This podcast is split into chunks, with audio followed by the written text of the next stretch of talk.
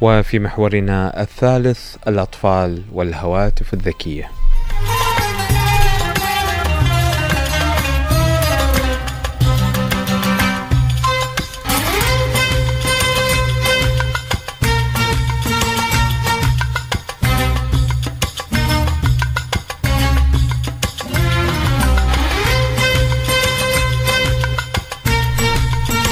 طبعا بدأت آه، لدى الكثير من العوائل والناس آه، يتبدى لهم آه، كيف أن الهواتف الذكية والشاشات الذكية تابلت الأجهزة الذكية بدأت تؤثر سلبا على أداء الأطفال سواء كان المدرسي الاجتماعي علاقاتهم الاجتماعية علاقاتهم مع بين بينهم بين بعضهم يعني كأصدقاء.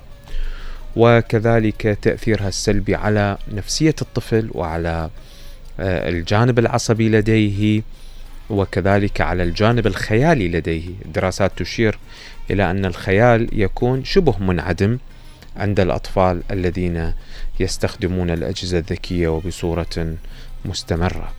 طبعا وهذا ينعكس على أدائهم المدرسي وأدائهم أدائهم الوظيفي أيضا في الحياة يعني بشكل عام.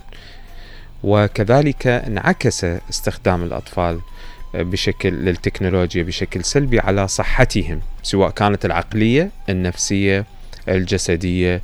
آه، هنالك الكثير من الأطفال يشكو من مشكلات في يديه في رقبته وفي العيون. كثير من الأطفال اضطروا أن يستخدموا النظارات الطبية. وعرضوا على أطباء العيون والسبب في ذلك هو استخدام الأجهزة الذكية وممارسة هذا الاستخدام بصورة بشعة أقولها وبصراحة يعني. آه، طبعا هو قد يكون ضرب من الخيال أن ندعو من خلال آه، منصة الإذاعة هنا أن تسحب الأجهزة الإلكترونية من أيدي الأطفال خصوصا في ظل أجواء عطلة صيفية درجات حرارة 51 آه، من الصعب جدا أنه الإنسان يطلع إلى أماكن آه، خلينا نسميها خضراء واللي هي أصلا ما موجودة في البصرة.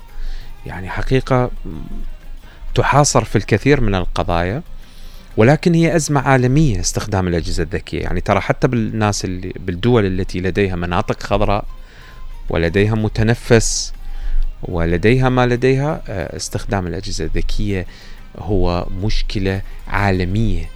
لماذا؟ لأن التكنولوجيا مغرية. هذه الأجهزة تسبب تخدير وتناغم آه، مناطق الدماغ التي آه، تتأثر آه، بال نفس مناطق الدماغ التي تتأثر بالمخدرات المخدرات اللي هي الحشيشة وغيرها. نفس هذه المناطق تتأثر بها بالأجهزة. يعني الأجهزة الإلكترونية بالضبط تسبب إدمان مثل ما تسبب الحشيشة والمخدرات الإدمان عليها.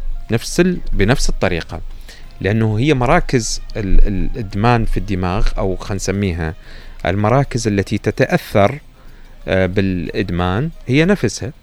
سواء كنت أنت تغذيها لأن هي تفرز هرمون الدوبامين.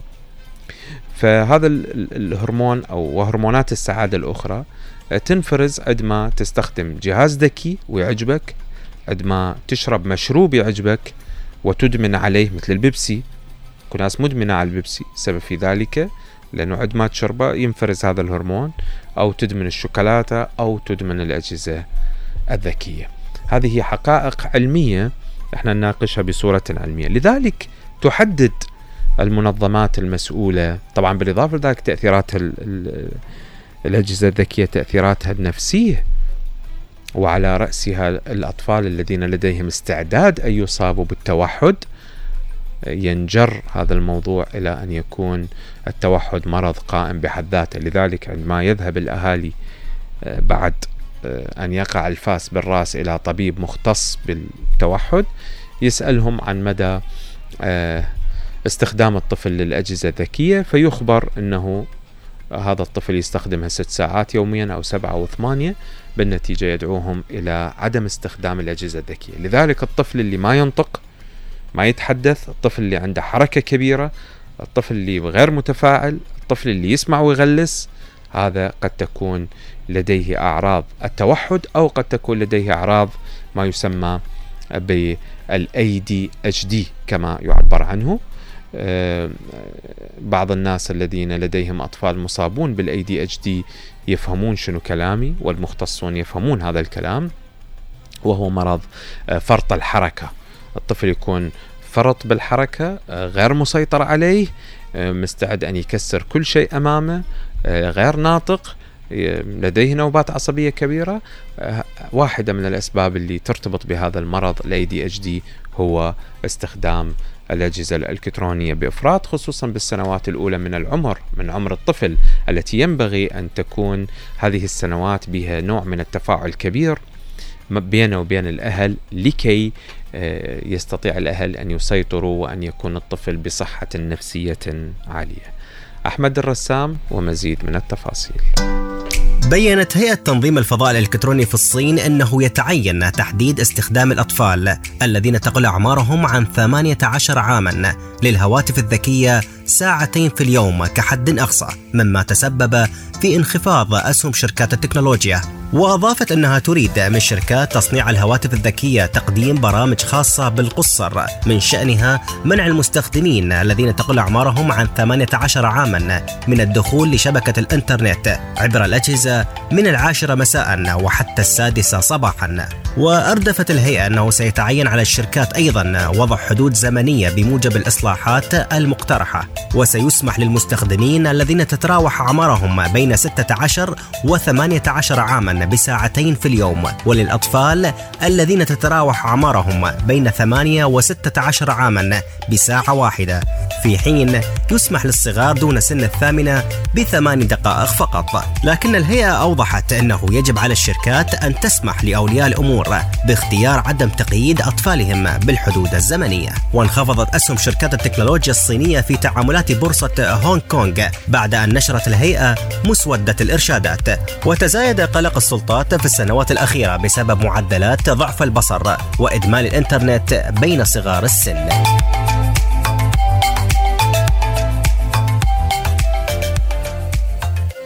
طبعا آه، هذا يدعونا أيضا إلى أن نتحدث على أن الإدمان على الهواتف الذكية آه، ما عاد مقتصرا فقط على الأطفال إنما كذلك على الكبار. هو بالحقيقة ما يعني الهواتف الذكية أصبحت آه، يعني أصبحت التكنولوجيا هي المهيمنة هي المسيطرة هي التي تسوق لنا كل شيء هي التي نبحث من خلالها عن كل شيء. واليوم التكنولوجيا أصبحت فائقة جدا حتى يصعب السيطرة عليها وها نحن أمام الذكاء الاصطناعي الذي يركب الأصوات ويركب الصور ويفعل ما يفعل وبالنتيجة يثير مخاوف كثيرة من أنه يستخدم الصوت في غير محله ويركب الصوت في آه، كلام صاحب الصوت لم يقله أصلا ولم يتفوه به.